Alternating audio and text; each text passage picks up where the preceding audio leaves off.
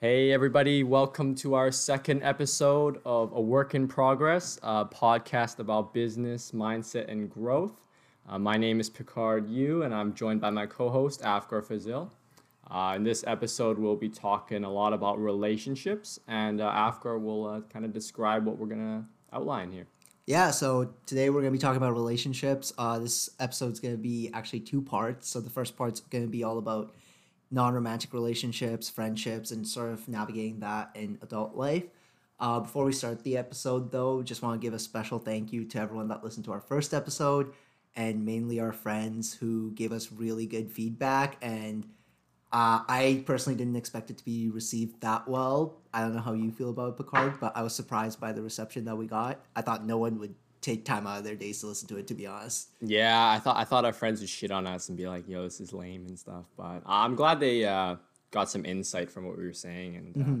you know, at the same time, like we are just like young kids going through stuff and describing our journey. But I'm I'm glad that we were able to share some of our our knowledge and uh, and uh, proclaimed wisdom mm-hmm. in a way. So yeah.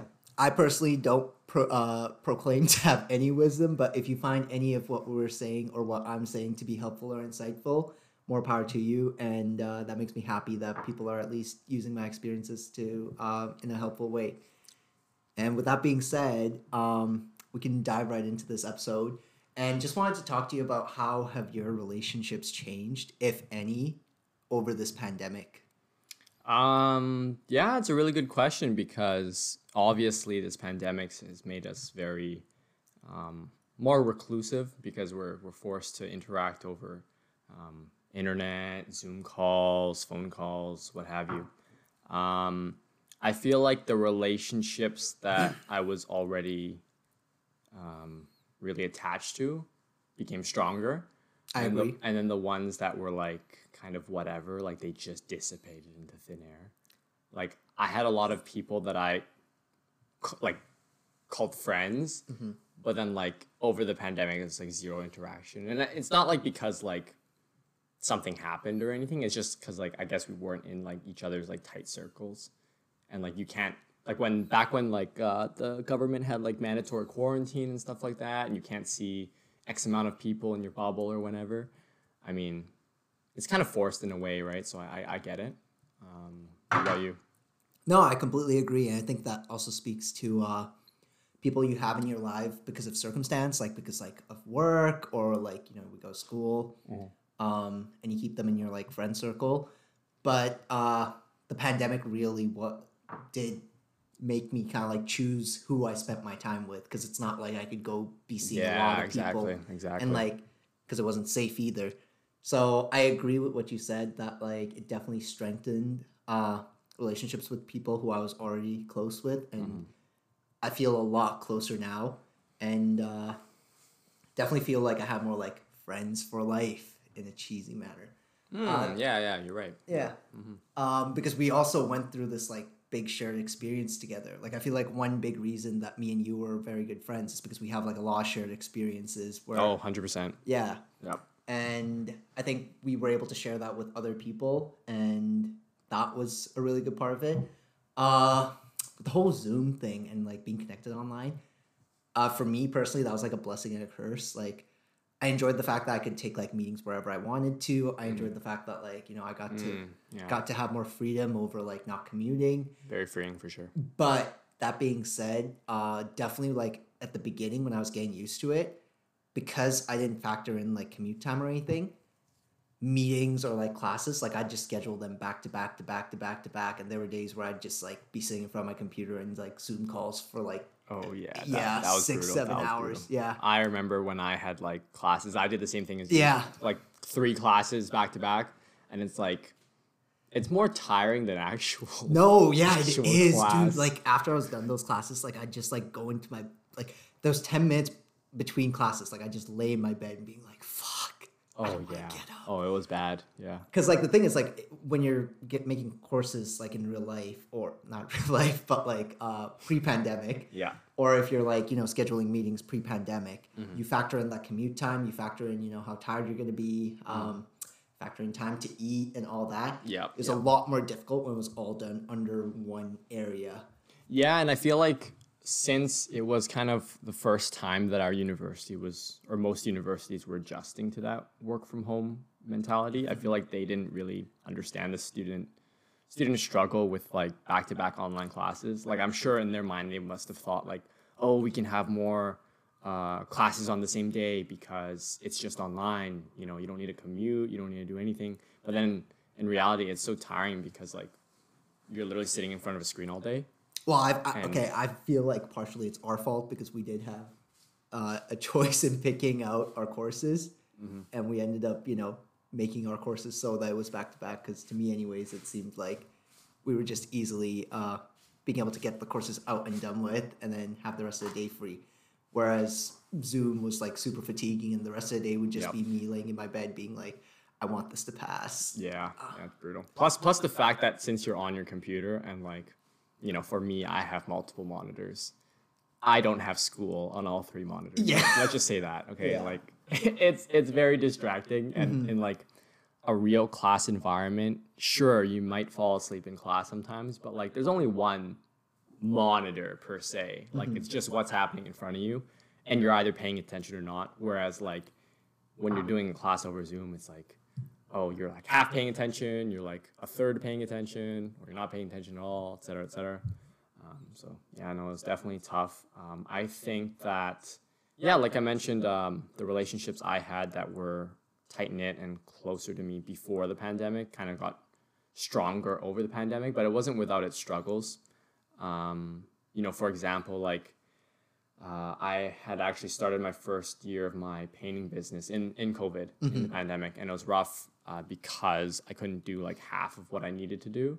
Oh my god, dude! I can't, I can't believe. Yeah, you did Yeah. start in the pandemic. Yeah, and I couldn't do half of the marketing and stuff I needed to do because of the COVID. Like, there was legitimately a quarantine for like a month. I No, yeah, yeah, yeah. I remember. Yeah, yeah. That was the month where we like, you know, sat in our rooms and played Call of Duty every day. Remember Yeah, yeah, I yeah. do remember. That was when we were like, "Hey, this is awesome! Like things are gonna be done in a month.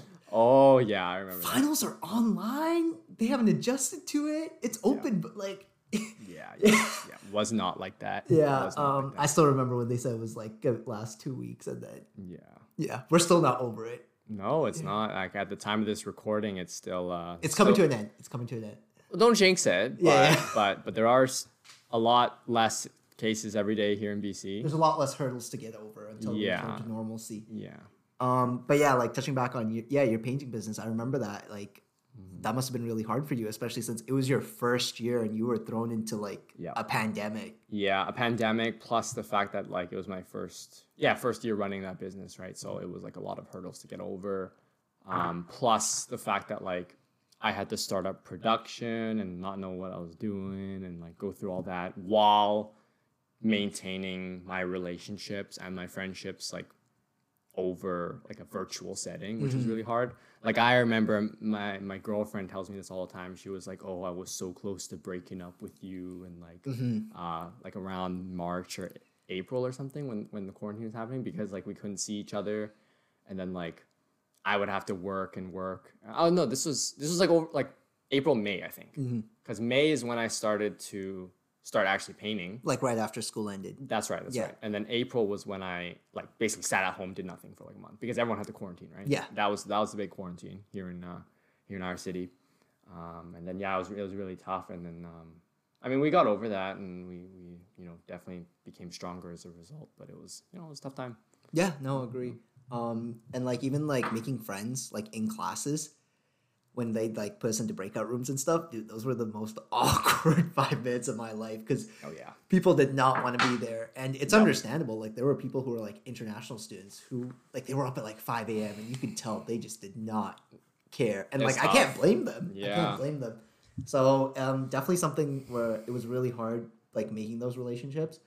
Um weirdly enough i feel like for me uh at the beginning i like took initiative and like i talked to a lot of people and like my social circle really grew Hmm.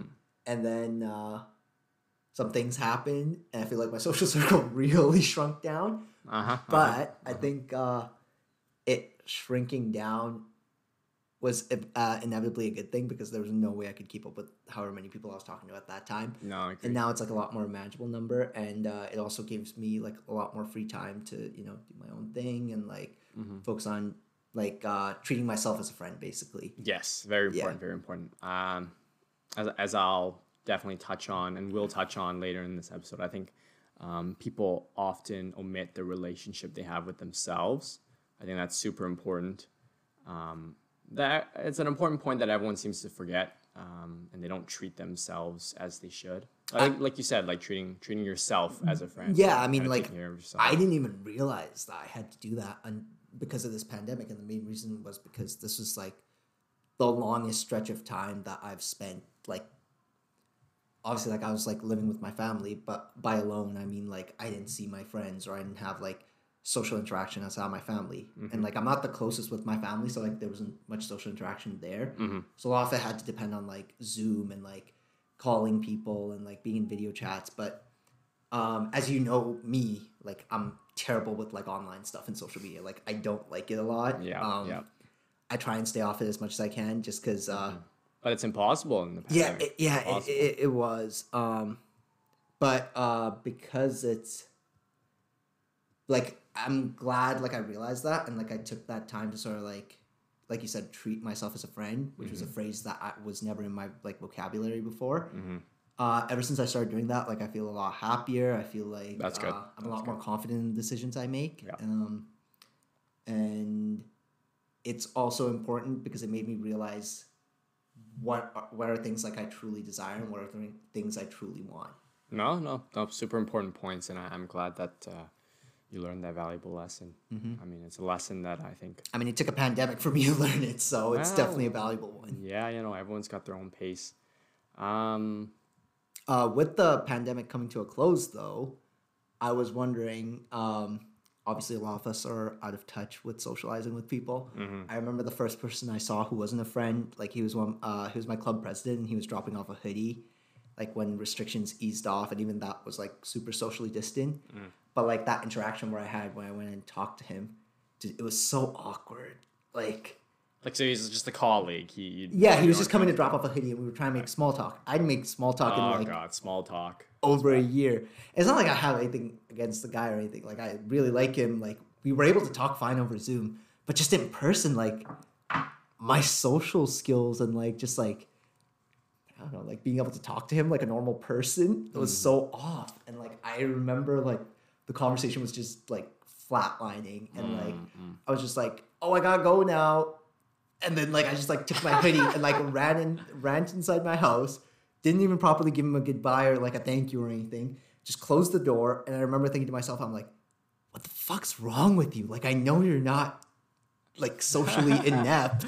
That's hilarious. Yeah. You know what? Now that you brought that up, I think that's that's that's very. I never thought about it because because during this whole pandemic and running my business, I've had a lot of social interaction. Mm-hmm. Not social, but like I always have to talk. You've to had like the small talk and practice in that. It's like a Yes, I skill. practice Yeah. all the time. But then now that you mention it, I feel like a lot of my clients are like that because some of them are like kind of having the same problem as you because I talk to them and I'm like, yo, you're a grown ass man. Why are you talking like this? But then I'm like, now that you mention it, I'm like, yeah, you know what? That's kind of true because a lot of a lot of my clients work from home. Most people work from home these days. yeah.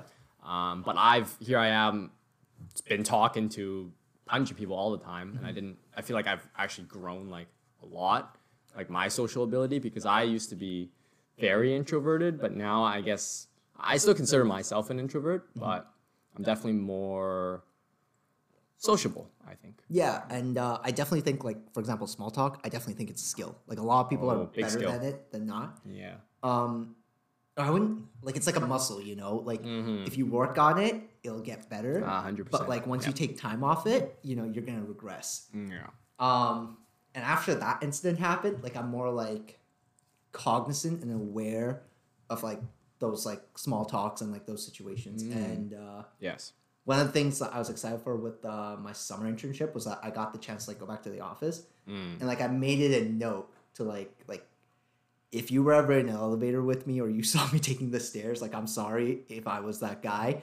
But I made a note to like, you know, try and talk to strangers and like try and be like, how's the weather? Like, like at the beginning, it was that bad. Like, it's like, how's the weather going? You know? You know what? I'm, I'm, glad you were making that effort though, because I feel like now that more people have been like our city in particular, mm-hmm. there's been a lot of people outside. You know, a lot of our a lot of our provinces vac- been Yeah, yeah. vaccinated, and like I have noticed a lot of people been trying to make small talk with me. And uh, you know what? I think you know to all those people that do that, I actually appreciate that a lot because it's like. Like you're making an effort. Like it's not just awkward dead silence. Like I'd, I'd prefer you to say something and try to make it, you know, comfortable as opposed to just not trying at all. Yeah. For me, it's just a way of like returning back to like normalcy from Yes. what like normalcy means to me, and Yep. it's also um like a lot of a lot of how I view my own personal self is like an extroverted person and someone mm-hmm. that's outgoing. Like I wouldn't even say now, but like before pandemic, I was definitely someone who was like open to going out and talking to people and like mm-hmm. approaching a stranger was something who like you know, it wasn't something I was ever like worried about or anxious about. Mm-hmm, um, because like at the back of my head, it was like, oh, if this conversation like just goes horribly wrong, I'm never gonna see this person again. So it's Yeah. fine. Yeah. But now it's just I'm not confident in like myself to like have those skills. Mm. Whereas before I did feel confident in having those skills. Yes. So I'm trying to like practice back up into it because once things go back to like normal, normal, Mm-hmm. um, you know, I want to be able to like talk to people. Like I miss Yes. talking to people. I miss Yes. meeting new people. I miss making those connections. Yeah. No, I completely agree. I know for sure. Mm-hmm. Um, I feel like I, you mentioned that like before the pandemic, you were like at the point where you were so comfortable just talking to strangers and stuff. Mm-hmm. I feel like I'm still not at the level you were at. Like I've been slowly increasing, but I've always been introvert and I've always been like, I've always had like, I wouldn't call it like anxiety or anything, but it's like, It's like a voice ner- in the back of your head. yeah, a little voice in the back of my head, Yeah, little yeah. nervousness and always initiating conversation. I think everyone has that. I I don't want to generalize, but I definitely do. Like I have that voice in the back of my head um, Mm-hmm. when it comes to anything, and I know this is easier said than done. Like it, still scares me when I have that voice in my head, but honestly, I just tell it to shut the fuck up and do it. No, no, no, Yeah. no, no. I, I just have to like, you know, tell myself like it's got to get done. Just do it.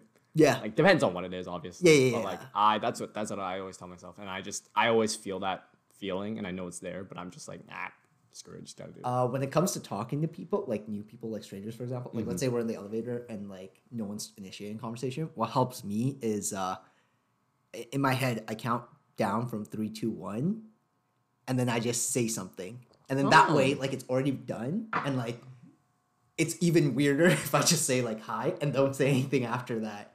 So like I count down from my head, like if I'm like asking someone Oh, out, like, in interesting. my head, it's like three, two, one, Yeah. and just say like the first word in the sentence. oh, that's that's interesting. I might have to try that. Yeah, like it works for because like once you say that first word in the sentence, like you're it's like you're like foot's already in the door. and it's like even more awkward to like take that foot back as opposed to just like cross through and go inside the doorway. That's true. But I guess the worst case scenario is like you say something and you fumble it even harder, and then you just end up making it worse. Honestly, like I've fumbled and it's not bad. Like I feel like people are like receptive to it and like it helps break the ice. Like I feel like what's even more tense is if you're just like, hey, like super robotic about it. Mm. Whereas sometimes I've like like um instead of thanking people, for example, I've said like you're welcome. And uh, they like look at me weirdly, and I'm like, sorry, like brain fart. Um, it's, I'm just having one of those days, and like that leads to a whole other thing That's that true. like you could like connect true. with the person with, That's true. and like it it kind of makes you um feel less threatening to them because Mm-hmm. like you've like committed a- mistake and like you've disarmed yourself. Mm-hmm. So in that situation, they're less intimidated by you, and they automatically, I feel like they feel more comfortable. Mm, no, that that's actually a pretty good tip. Um, I know what you mean though, because I I tend to do the same thing. Mm-hmm. Well, I don't I don't try to fumble the ball, but like if I do, or like I kind of lead it into more comfortable area. Yeah, So, yeah, like yeah. like you said, like disarming them, I guess. Mm-hmm. Because a lot of people, I guess nowadays, feel on guard when like a stranger talks to them and stuff. Um, I mean, it happens, but what can you do? Uh, No, no, no. Uh, very important points. Um, and I want to just uh, cast a bridge to our next topic, which is kind of making friends as adults, which is what we'll have to start doing in September when we go back to school. I'm excited. That's good. No, I know you're I'm excited. I know you're excited. Yeah. Um, yeah, no, I'm really excited. Like I love meeting new people. Um, Mm-hmm, One of my roles, uh, actually, a lot of the positions that I choose to work with are roles where like I get the chance to meet new people and Mm-hmm. talk to new people. I don't know. I just find talking to people like super interesting, and I, you know me, my social battery's like pretty like high up there. Pretty juiced, overcharged. Yeah, overcharged. Um, and I need to find a way to drain it somehow. Uh, but yeah, like I think, um, I think a lot of people like have asked me, uh, for like advice when it comes to like making friends with people, um, and I think like this is like a fault of mine where like I'm not empathetic enough to like kind of like put myself in their shoes and try to see it from their situation. Uh, but again, it goes back to like that voice in the back of your head. Like I still feel nervous talking to people. It's just I'm just a lot more confident in like I've done it X amount of times. You know, I've had like that practice in, and like I think it's just come boils down to that. Like it's like practice makes perfect. Like I mentioned earlier, like I was I make a conscious effort to small talk with people like in the elevator or when I go into work to the office. For me, kind of how it, like I help rationalize it is like, what's the worst that's gonna happen? Like if I end up Yes, fucking up, like they don't care about true. me. They have their own thing to do. Yep. Um, I'm never gonna see this person again. Like after I'm, you know, leave this That's right. internship. And many people won't even remember that small interaction. Yeah, like it's a lot. Again, going back to the first episode, it's like you're a lot less important than you think you are. Mm-hmm, And I think for me personally, anyways, like once I accepted that, it made it a lot easier to handle situations, whether that be like social or like personal.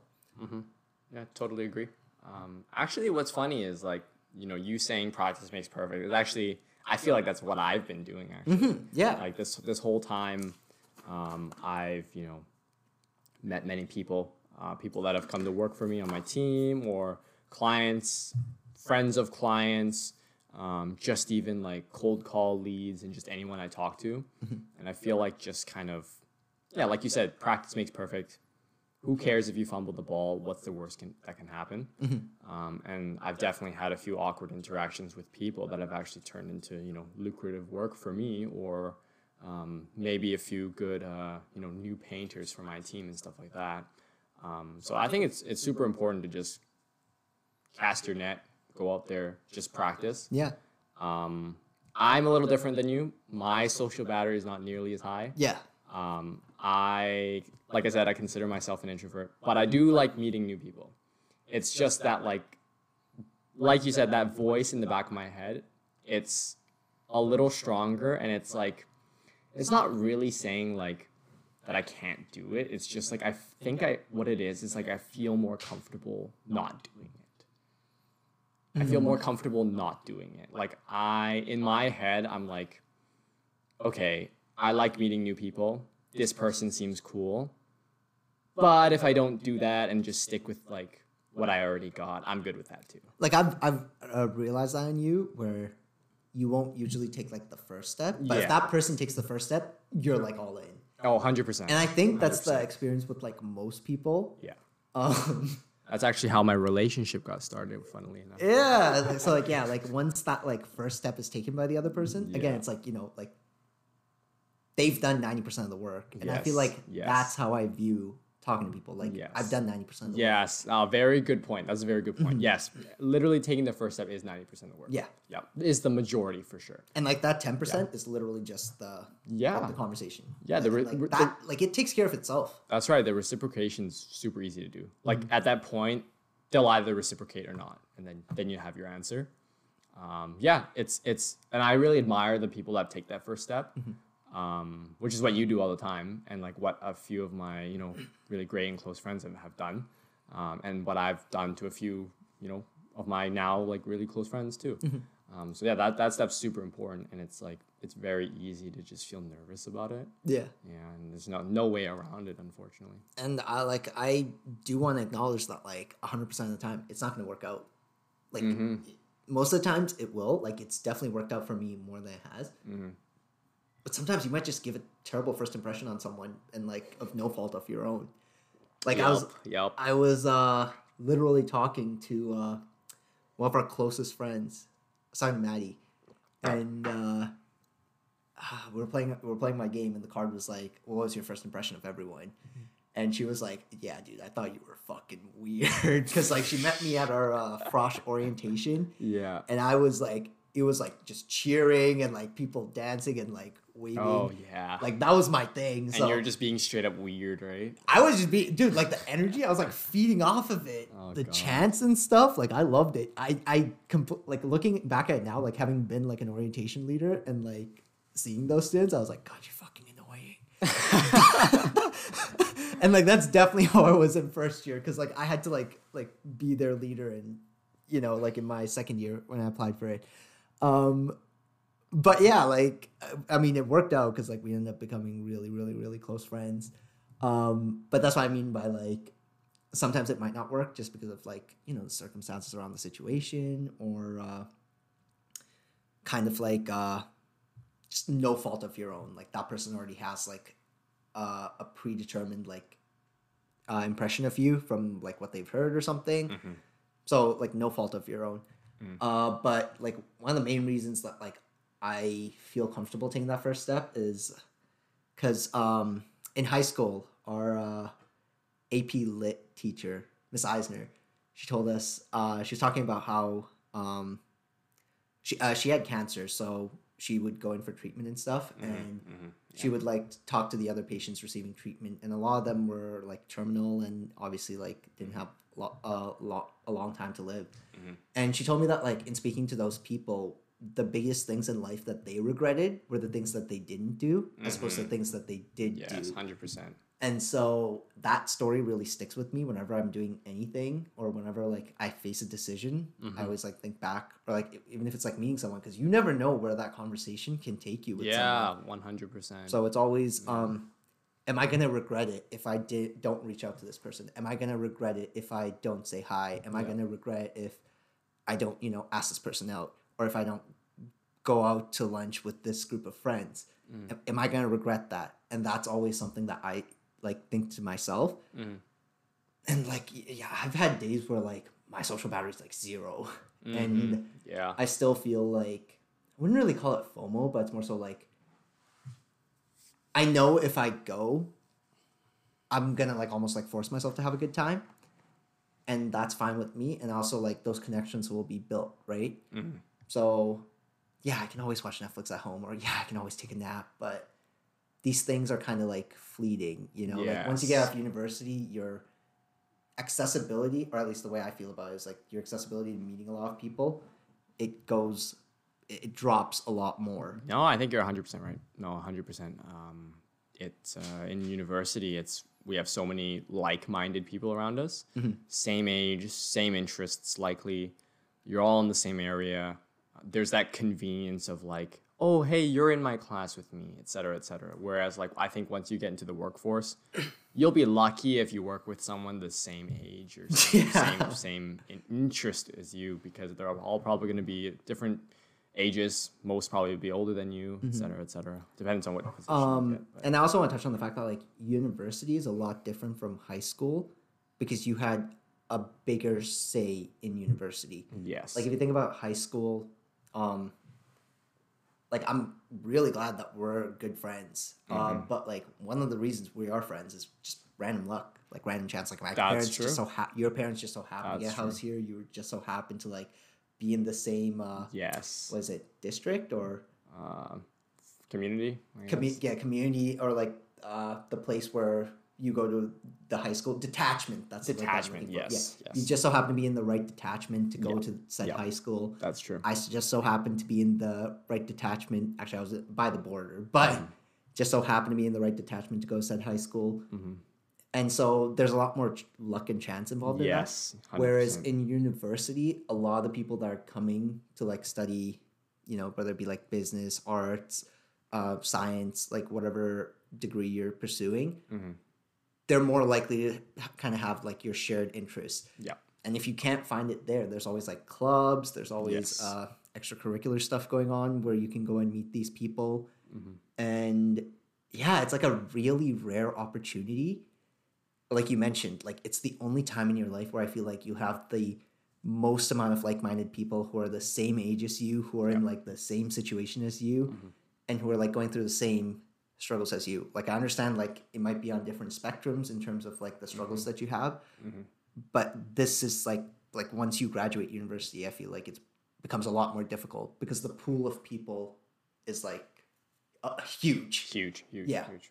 Too diverse, too diverse. Too diverse, yeah. Um, and I will say, uh, at this point in our lives, it's it is easier to make friends as adults because you're kind of you, everyone's matured, hopefully, uh, and you've able to present yourself in a way where it's like you're giving off the best side of yourself, and you know how to treat people with courtesy and be civil and stuff like that. Whereas in high school, it was just kind of like cliques and like, oh, you like Call of Duty? I like Call Yeah. of Duty. You don't like Call of Duty? You play it on Xbox? You're a loser. Yeah. Stuff like that, right? But now it's like everyone's so much more developed.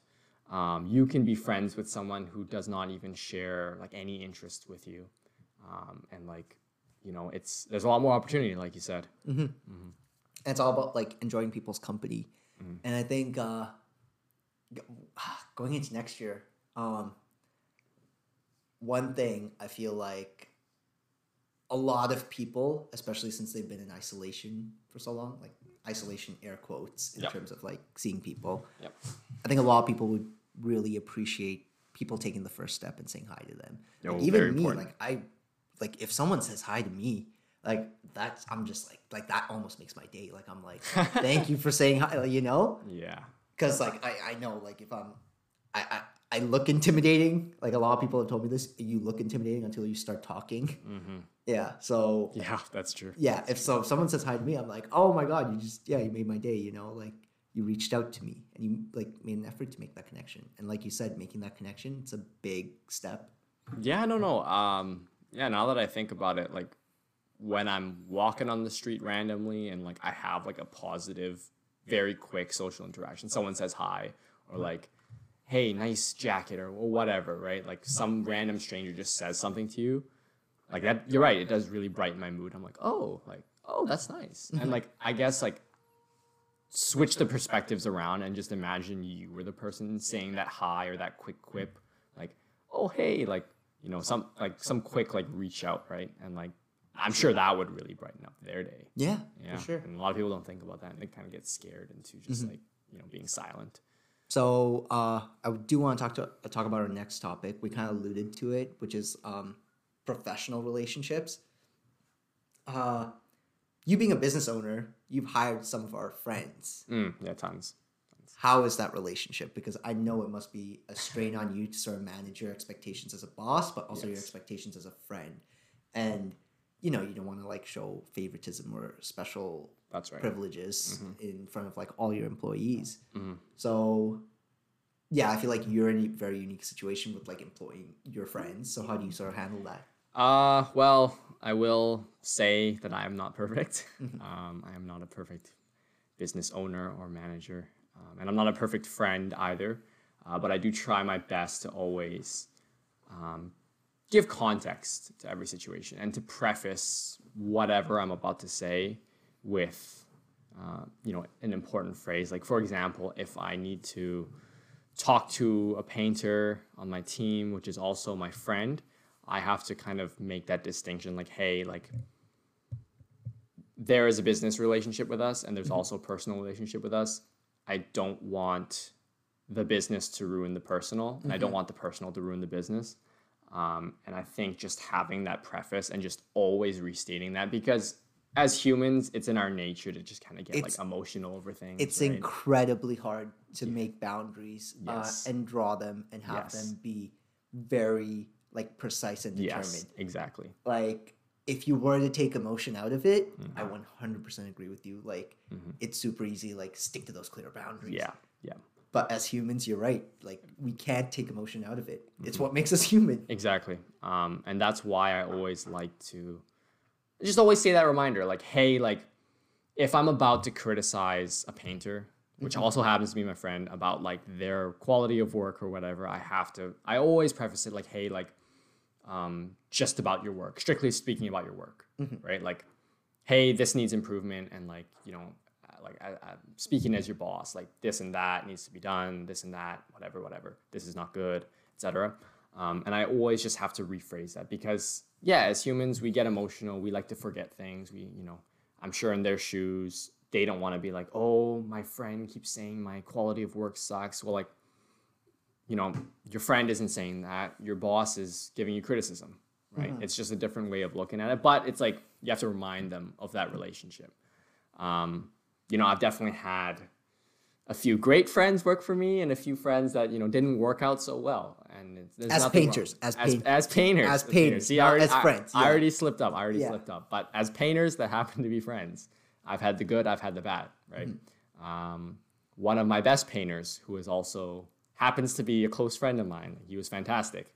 Um, but I always, you know, had a little bit of like mingling with the personal and the business relationship, but he always understood where that line kind of was, generally was. Like sometimes when I gave him criticism or like, hey, like this needs improvement and stuff like that, he wouldn't take it personally. And I guess that's like something that's hard to do. That's hard to do. We everyone likes to think that like, you know, if, if someone criticizes you, it's because of your character or they hate you or something like that. But Who is this? well, I don't want to say names, Oh, okay. but just, uh, oh, okay. Yes, yeah, yeah, yeah. yes, oh, yeah. He's he's great. He's great. he's great. He's Yeah. great. Yeah. Um, him. Uh, yeah, no, he's great. Uh, he's done some work for me too, like on my card game. Oh, yeah. So like, we always have this inside joke when all three of us hang out. I'm like, card, give him some more time off, bro. He needs to work for me. uh, but yeah, no, he's great. Like he's definitely No, he like even with that, like he actually thought taught me how to have that professional relationship with him. Like Hmm. he taught me that because like, Interesting. I would just like I didn't know what I was doing. This is my first time like ever like quote unquote hiring someone to Yep. like do something, right? Yep.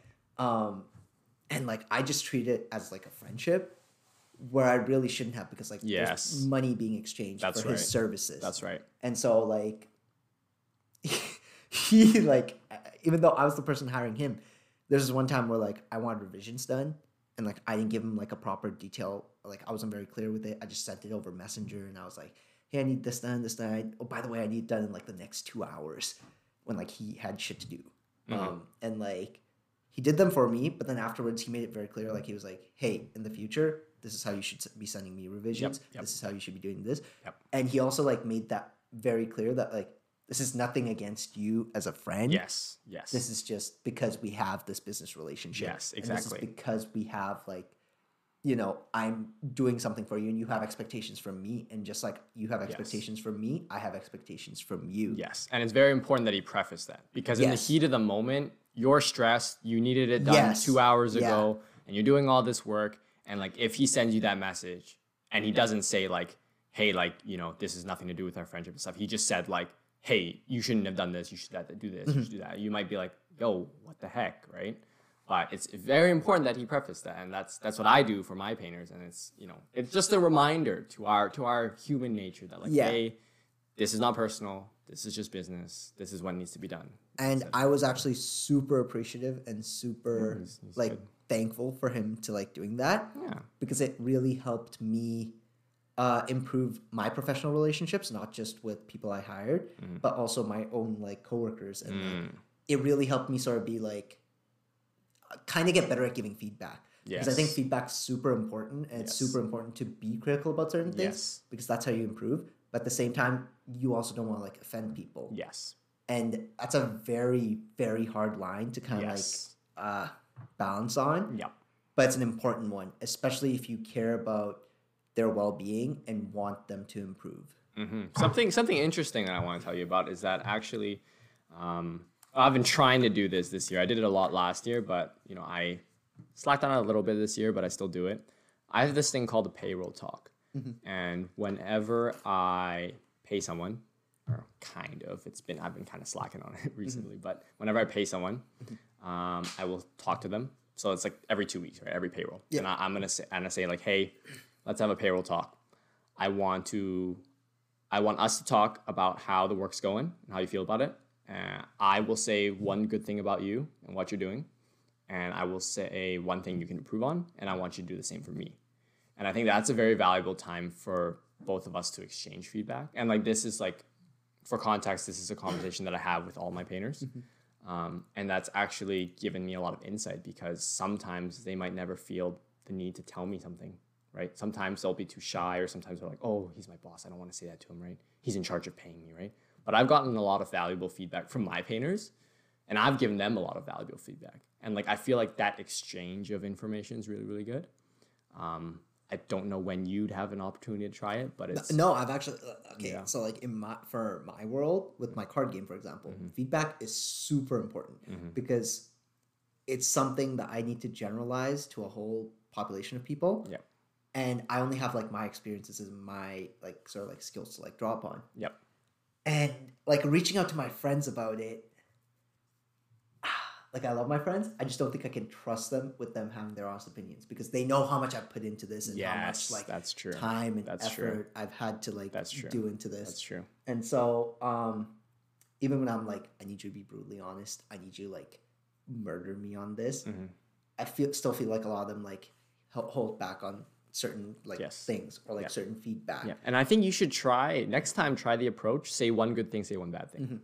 That Uh, might work I'll, a lot. I'll definitely take Yeah. that to mind. Yeah. My workaround with that has been uh, like just bringing it up to strangers and like just being like, oh, it's not mine, it's my friend's game or something like Mm, that. Just okay. like yes, that's a little disingenuous. Like I'm just like, oh, I'm just helping him with the marketing. Mhm. And then they roast the shit out of it, but that's good because like it gives Yeah, me like, no, no, that's good. pages and pages of feedback to work on. Yep. And like at the end of the day, for me, I just want to be able to like create a product that like I feel happy with. Yes. I also feel like people will enjoy. Yes. Like even now, like I post, uh, like I told you, uh, I made like a post on my Instagram like a couple days ago, like being like my magnum opus, and it was like my 200 cards finally completed. yeah. Like I went through every single card, like changed like the every little tiny little grammar thing. Had people like multiple people, yourself included, like review it, and like I was like, okay, I'm finally happy with these 200 cards. Mind you, it, it really was not super easy to come up with 200 unique. It is not. It is very Yeah. difficult. And like even now, I like after a couple days had passed, like something will happen, or I'll watch some video, or I'll get like some inspiration from somewhere. I'm like, fuck, I need to fix this, or I should have added this instead, or this, uh, this card could have been phrased this differently. Um, and like now it's like it's too late for me to do that. And like I know if I chase perfection, like it'll never be something that's perfect. But yeah, um, feedback is super important, Yes. and I definitely like really value people giving it to me. Uh, and I know it's difficult, especially like I mentioned, that line's really hard to cross. Yes. Yeah. In the same vein as feedback, because I think it somewhat talks about this, Mhm. I want to touch on conflict, Mhm. especially conflict in friendships. Yep. Uh, I've had a lot of conflict Oh yeah. Over this past uh, year. I'm aware. Um, I definitely have not been perfect with dealing with it. but- Nobody is. Nobody Yeah. is. Um, it's a lot harder when it's with friends because it gets like you know a little personal and Oh dicey. yeah. It gets super dicey. Uh, I've definitely like lost a few friends because of it. Mm-hmm. Um, which is like it's sad, but uh, I feel like at the end of the day, for me, um, uh, it's like it's like it's like being in a romantic relationship with someone. Like I would relate it to that in the sense that if that relationship's going toxic, or like you guys have just like grown apart, or like you no longer enjoy each other's company, you're not gonna like stick it out with this person because like oh we've been together for three years or four You know what? That's a good years. point. That's a good I, point. I might as Yeah. well like see where this goes or like oh I've moved in with this person Yes. I like there's no turning back now you Yep. know Yep. uh because like yeah it does suck to like lose a friend you've had for years Yes. Yes. but like just how you wouldn't stay in a romantic relationship that's like obviously bad for the both of you That's i true. think friendships should be approached the same way like and sometimes that's like like sometimes it's because of circumstance Mhm. mine definitely were because of circumstance but just how you mentioned about like you had some friends that were like drifting apart Mhm. sometimes in romantic relationships you two just end up losing Yes. interest with one another. That's true. and, That's true. um, like there's no point in continuing it just Yeah. because oh we've been together for like a year or whatever we Yep. should still continue to be together Mhm. even though we both know it's not perfect Mhm. and i think that's how like i view friendships where yeah we've been friends together for this long i cherished our time together i'm like i'm saddened by the fact that uh we're no longer friends, Mhm. I'm saddened by the fact that like I will no longer be able to like you know make these memories with this person. Mhm. But I think at the end of the day, like if it's something that's weighing you down, if it's something that's weighing me down, Yeah. it's better for both parties if that friendship no longer continues. I certainly don't want to be friends with someone where them being like they have to be friends with me is sort of like weighing them down. Yes. And I hope they true. like have the same respect towards me and treat that have that same respect uh, when approaching a friendship with me as well. Yep. Yeah. A friendship should never be like that. Um, I will agree with most of that. Um, I will say that I don't think friendships and your romantic relationships should be treated like 100% the same. But I get what you're saying about. yeah, like- like not hundred percent, definitely not hundred Yes, percent. yes. There's definitely like a lot more yes. nuance and like more things to consider. Mhm. It's just uh, one thing I learned from like because I never applied that that thought never came to me Yep. because when I started like losing friends, I was like, fuck, like Mhm. just like fuck, like what do I do? Like this isn't something that's supposed to happen. You're not supposed to lose friends because of this, Mm. especially friends you've had for years. Like it's like you know, like you gotta fix this. You got Mm, like you mhm. fucked up. You gotta fix Mm, this. You know, you mm. put so much time into this friendship. You've had all these memories with this person. Yep. You gotta fix this. Like Yeah. that's how it felt initially. Yeah. And then like the more time that went on, like it helped me sort of like ease into it, and like, I, like it felt like a breakup. That's why I sort of like related to a romantic relationship I see. I see. in the way that like, like the grieving process. yes. That's how it felt. that is true. and like, yeah, I was sad, and I was like, "Ah, Yeah. it sucks. Like breakups Yeah. suck, no matter if they're like mutual or not. Yeah. Yeah. But um, like I was like, it sucks. Yeah. But I think it's best for everyone involved Mhm. if we no longer stay friends. Yeah, I, I, I get it. Um, and it's, yeah, no, it's definitely painful. And that's why I don't, uh, I haven't, personally for me, I haven't like had conflicts with friends where there was a falling out. Mm-hmm. I don't think I have.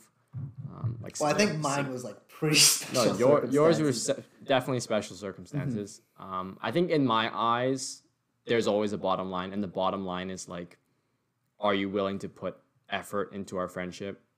If I am and you are, then we can work something out.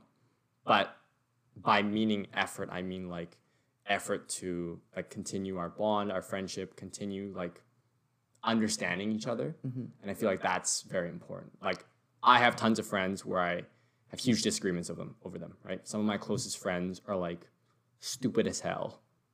Yeah. and like I love them. I love them. Mhm. And like I I might disagree with all of a friend's political views or whatever beliefs that may have, but like if they're as long as they're not like despicable human beings, but like if they're willing to put in like effort into a friendship like that I'm, you know, into our friendship with me and mm-hmm. them, like that's the bottom line. Okay, we passed that. What's next? We can work out whatever's next. And like I've kind of learned to not ignore, but in a way accept my friends' shortcomings. Like Mm, that's how I view it. I'm like, hey, no one's perfect. I'm sure I'm not a perfect person. I'm not a perfect friend.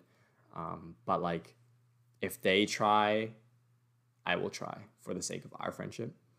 Um, I'm not saying that's gonna apply to you because I know yours. yeah, I feel like Yeah, I feel like mine yeah. was you know special circumstances, Yeah. but I feel like what you're saying is definitely true. Like I Mhm. definitely like that applies to me with like ninety eight percent of my friends, for yes, example. Yes. Like um, if we do have a disagreement, I feel like the best thing to do is like approach it. Mhm. Uh, just from past experiences, I feel like friends that I've had aren't willing to like take that step to like be like Mm. like if something's bugging them, they'll just like let it sit.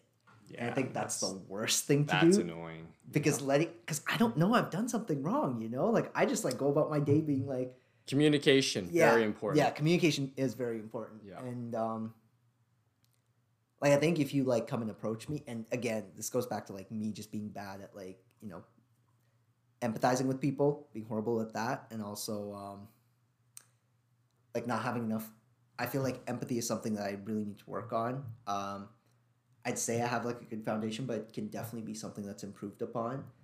Um, and I also think my communication skills online are horrendous. yeah, Like, they are. awful, awful.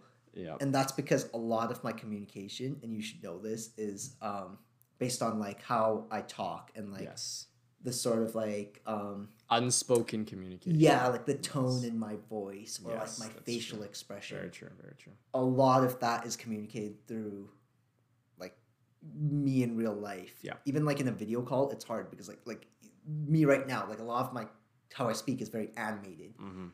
and online i can't really express that and like Yeah. people do, pe- like people find it hard and i don't blame them at all whether i'm like joking being sarcastic being serious uh, especially knowing my uh personality as well being one that's like very like Mhm. joking you know going and, uh, I, and I feel like that point is something that I, itself needs to be communicated. Like I feel like a lot of our friends in our friend groups at least, and even in like relationships that I see among my friends, I feel like there's a lot of like misunderstanding. Like Yeah. you can see that the way you or some of our other close friends text, they're not the best on social media. They don't text as like as well as some other people do. Mm-hmm. And like that needs to be communicated, right? And I feel like, hey, listen, I'm not social media is not my strong point. I don't like texting on there. I text like like this for a reason. Like I'm sorry if there's anything misrepresented.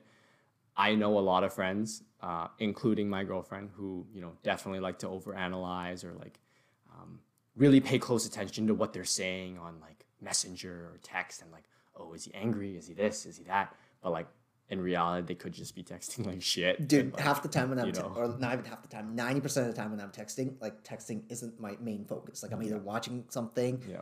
I'm like making food i'm working out. Mm-hmm. someone sends a text like a ding i see the notification i like swipe on my phone send like a quick reply. Yeah, and that's it. Like i don't think twice about it. Yeah, um and yeah like if i ever have problems with people i always tell them like hey can we like talk this out like over the phone even or like video call or like ideally in person?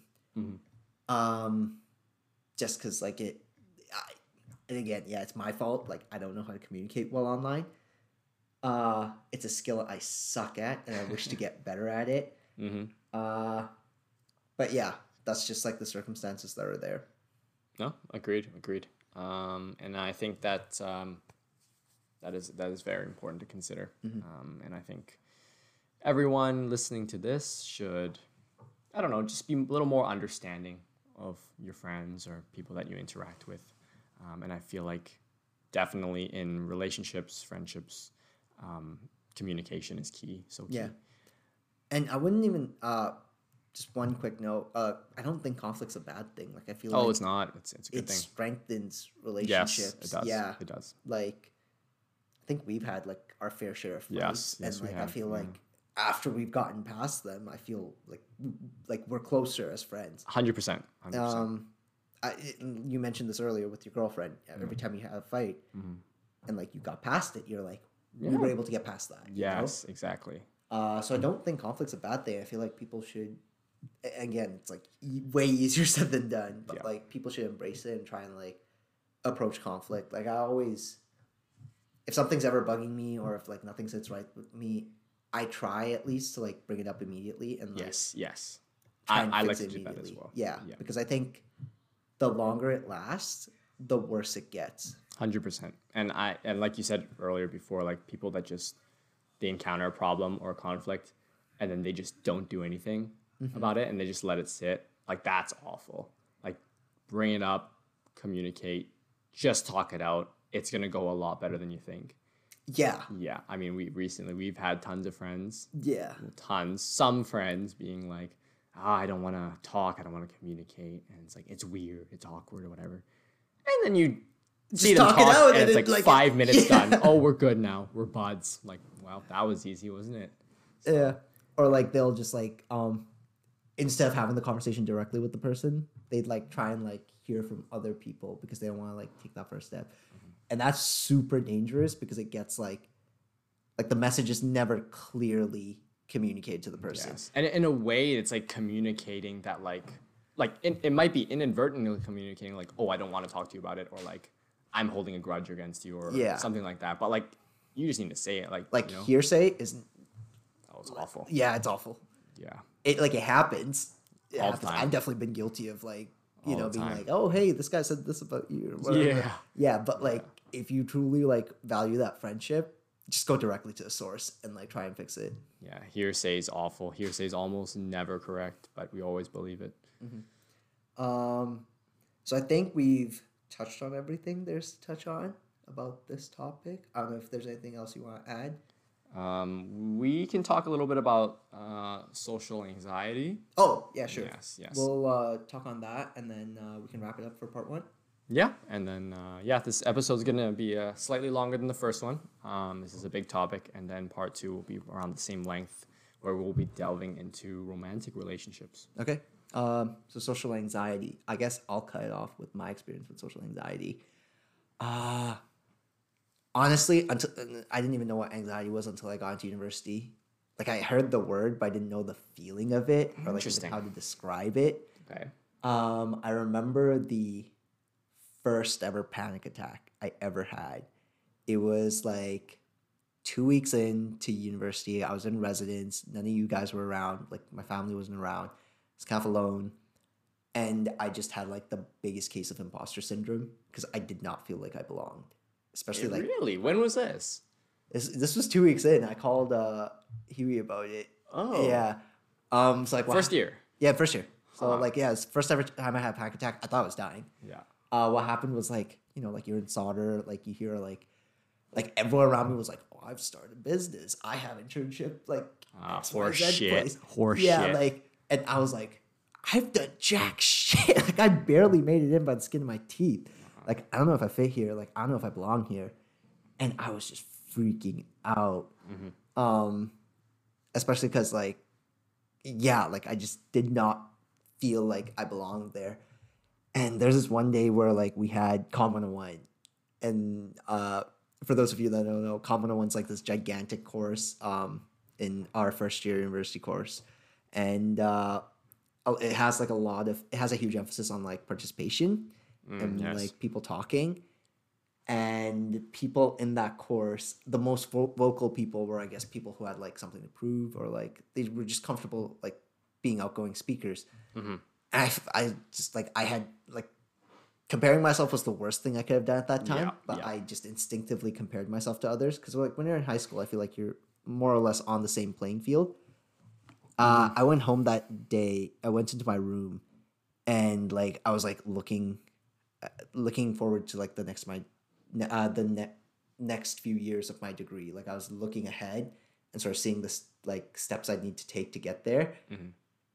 and like i just remember like my vision started to blur i couldn't breathe like my heart was Oh, like jeez. racing i thought i was dying like i thought I, like Yes. took drugs or something I've had like, a panic attack yeah before too. i was like what the fuck's happening what the fuck's happening Yeah. and I just took my phone and i ran outside because i couldn't breathe Yeah.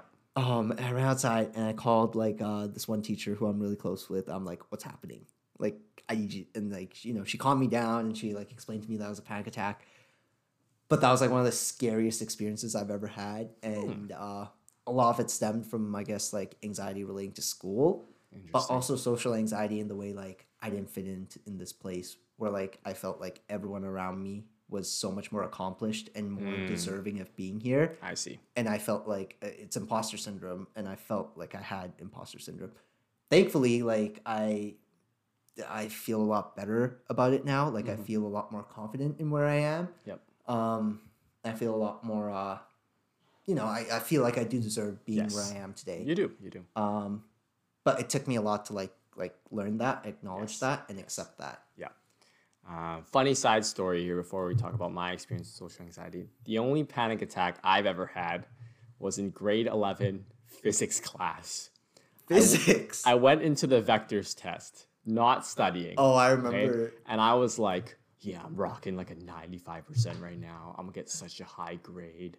You know, UBC's gonna accept me early and shit. And I get in mm-hmm. there and I'm like, oh my god, this is so hard. I did not read anything. And like literally had a panic attack. Same same experience as you. Like Yeah. like vision blur, like heart racing and shit. And I'm just like like it was like You feel like you're dying. No, you feel like you're dying. I'm like, what's going on? What's going on? And like I was just like so like shook. And then like I was just no clue what to do. And I was like, I'm gonna fail. I'm gonna fail. I talked to the teacher after class, and he's like super nice guy. And I'm like, oh, like is it is there any way I can retake this? Like I definitely just don't know what happened. I think I had a panic attack on the test and stuff. And then like he was like, no, but there is like bonus credit you can do and stuff. And I was like, okay, that calmed me down. And then like after I walked out of class, I'm like, kind of just like thinking to myself, like, why am I freaking out? It's physics 11. Like, who gives a shit? And then like I was just like, ah, fuck it. Yeah, but like in that Class- moment, in the it's moment, the it's like scariest it's the thing in the scariest world. thing. Yeah. I thought I was gonna die, and then Dude, like, I thought I was gonna die too. Like I was like, do I have to call nine one one? But like I was like, I don't want to call nine one one if I'm like fine, you know? yeah, yeah. I no, I, I legitimately thought I had been drugged. no, it feels Yeah. like that. It feels like that. Yeah, And like I was like, what did someone slip something into my drink? No, I was like weird. checking around my corner, like, expecting someone to like throw like a burlap Yeah. sack around my head. Yeah, and retrospect, and you you look back on it, and you're like, the hell was I freaking out over? Yeah. And I feel like that comes back to to the topic of social anxiety. It's Mhm, like for you just sure. feel so anxious about doing this, doing that, talking to him, talking to her, and then like you just do it, and then you look back on it, and you're like, like That was I- easy, what was. I so worried about? Yeah. Like a lot of my you know close friendships now, it's just because we, like you mentioned, made the first move, Mm-hmm. did ninety percent of the work, or we reciprocated that 10% uh, because the other person did 90% of the work and we just kind of like worked off that and like it really doesn't take much to you know establish a connection i think as long as both parties kind of reach out and make that effort which a lot of people don't So we've known each other for a real long time, and we've seen like the good, the bad, and definitely the embarrassing. Mhm. You ever seen those memes where it's like you try and fall asleep at like two a.m. and you remember something cringy you did? Like, oh all the time Yeah. Um, and like that like got to me because I was like, oh shit, do other people remember that dance too? Like. Yeah. and then like I was thinking back on it. Like this was one day where I was like really thinking back on it. And I was like, I don't remember anything you've done that's embarrassing.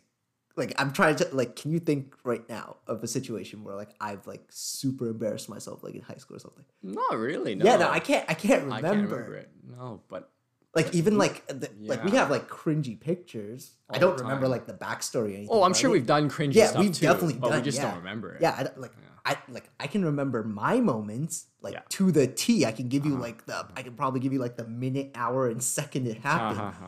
But I can't remember anything you've done, and I think that goes back to again, you're not as important as Mm. you think, yes yes. And like that's like your like that voice in your head, and like you know, I, I don't think it's maybe it is your ego, but like it's like your social anxiety sort of like manifesting itself and sort of like making you hyper aware of trying to handle situations. And I think and, and also exaggerating your insecurities. Yeah exactly. Yeah. exaggerating your insecurities. And I think um again you're not as important as you think you are. It's not a bad thing. Like embrace it. And when you go into situations and you're dealing with like feeling socially anxious i think uh being able to sort of like take that step back and sort of like realize the situation you're in. And calming that voice in your head and sort of taking that first step would help ease you. And i think one way to do that would be like by gaining practice at it. It's yes definitely something a skill where you have to practice. Um i'm a lot more extroverted than other people but i don't think i was always like that. And i think that was because i always put myself in situations where i'd be forced to talk to people. Yes. And not only forced to talk to people but forced to talk to people without a safety net yes like i told you like i go i go like networking events alone. I go like social events like parties clubs alone. Mhm, and that's really courageous of you. Yeah. Yeah. I don't know if i'd be able to do that. Yeah, but like I would do that because like I know if I go with you or like our friends, the second something bad happens, I can just fall back to you guys. Yeah. like it's fine. I'm gonna spend the entire night hanging out with them.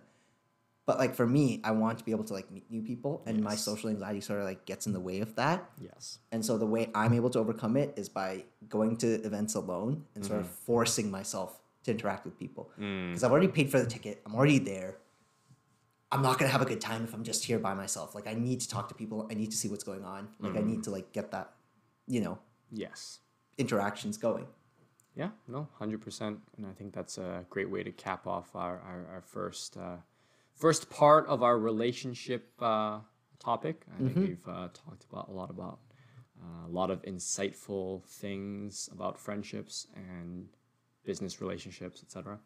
Um, stay tuned for part two, where we'll be talking about romantic relationships and kind of like uh, delving into life partners and that kind of thing. Our experiences with it, and also by by no account do we have perfect relationships, or are we uh, relationship experts or anything. We Mm-hmm. just want to like give our own experiences with it and sort of like talk about you know navigating dating because it's another weird thing that we have to deal with at this age. Yep, and it deserves its own part, its own episode. All right, thank you everybody. This has been a work in progress podcast, a bit, uh, podcast about business, mind, mindset, and personal growth. See, the tagline is hard. You know, whatever, man. It's a work in progress. Okay. All right, signing off.